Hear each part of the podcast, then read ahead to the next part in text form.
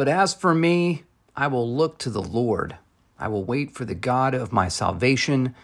My God will hear me. Micah chapter 7, verse 7.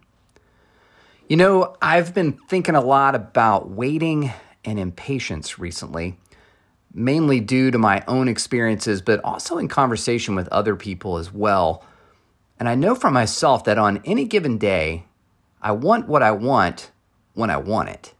I love that because actually I heard that from my pastor recently in a sermon of his and I just loved it because I felt like it it fit me perfectly. I don't like to wait. I'm impatient and waiting means that I'm in a place of uncertainty and hurry which if you know anything about the Enneagram, that is not a good place for a 6 like me. It creates a place of fear and then I retreat into my head and then I start strategizing on how I might fix my predicament and get what I want faster. Every morning, I walk my dogs three miles just about every morning, and there is a spot along this main road near my house where if we catch it at the right time in the morning, there's no traffic and we can just leisurely cross the street with no problem. Unfortunately, I'm usually headed out later than I had wanted, and inevitably, we come to this spot where we have to wait for all the traffic to pass by on both sides of the street. And it also happens to sit at the bottom of and between two hills. So if I'm not paying close attention, my two dogs and I will not make it back home for breakfast. You see, like Micah, I must be still, wait, reflect, and look. I tend to see these moments as really stressful and it creates a ton of anxiety. But recently, I've come around to the idea of seeing these things as invitations, invites from God. Does that feel weird to you? It does me. In all honesty, it feels wonky and full of hullabaloo, but the truth is that our hopes, our dreams, and our disappointments ultimately reveal our deeper longings.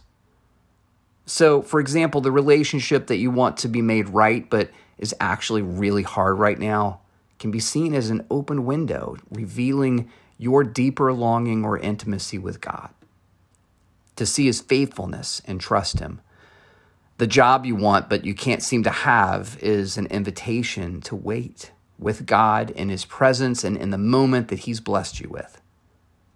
The psalmist says in chapter 130, verse 5 I wait for the Lord, my soul waits, and in his word I hope.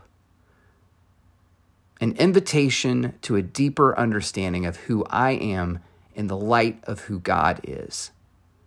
When I'm doubting myself or God's divine plan for me, it generally comes from a place of fear or sheer selfish desire something isn't feeling stable, and so the doubting starts.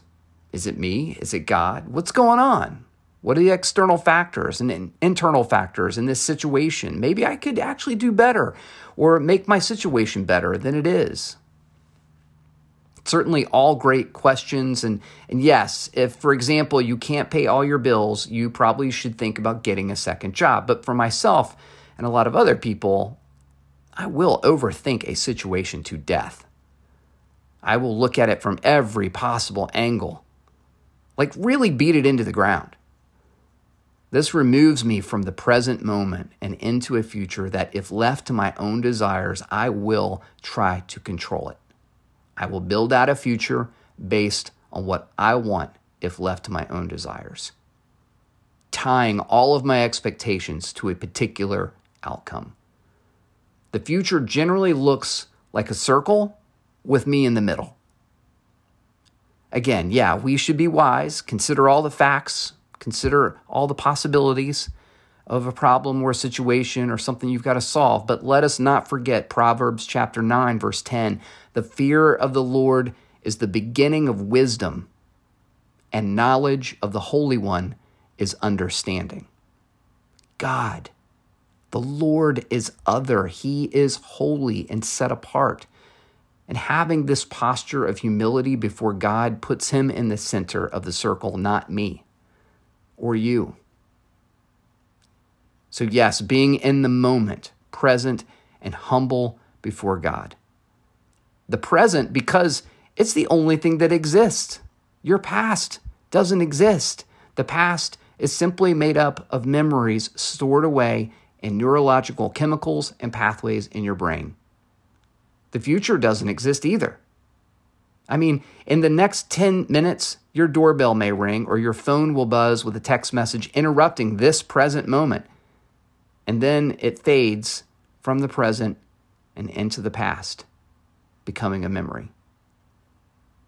The present is where we meet God, my friends, and we find abundant life.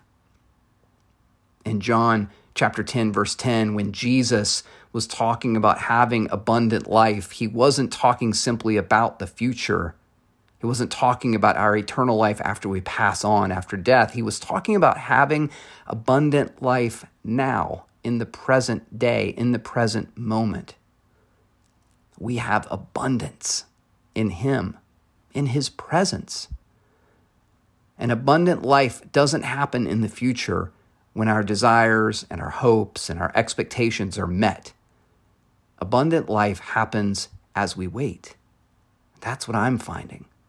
That in our impatience, it is not up to us to make God show up, nor is it up to us to take control. The waiting is an invitation to have open ears and open hearts to what God is doing in your life now. We are waiting expectantly.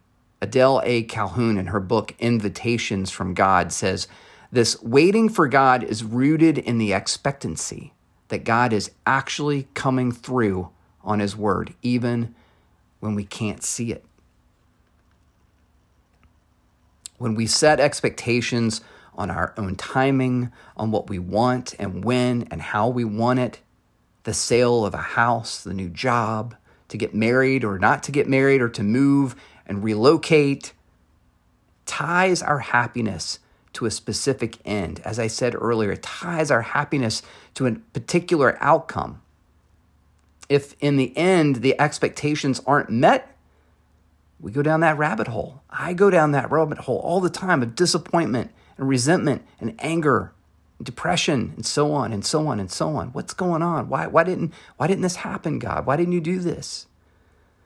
Henri Nouwen writes that it's in the waiting that things happen to our souls. In the waiting, our character is formed. So, gang, listen, I call you to ask yourself this question Am I waiting with my own set of expectations, or am I waiting with expectancy? What are you waiting for right now?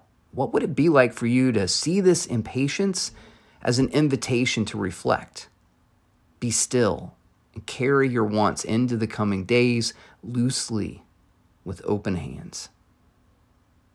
To be called out of impatience into active waiting is a call and invitation from God the Father to be like Him.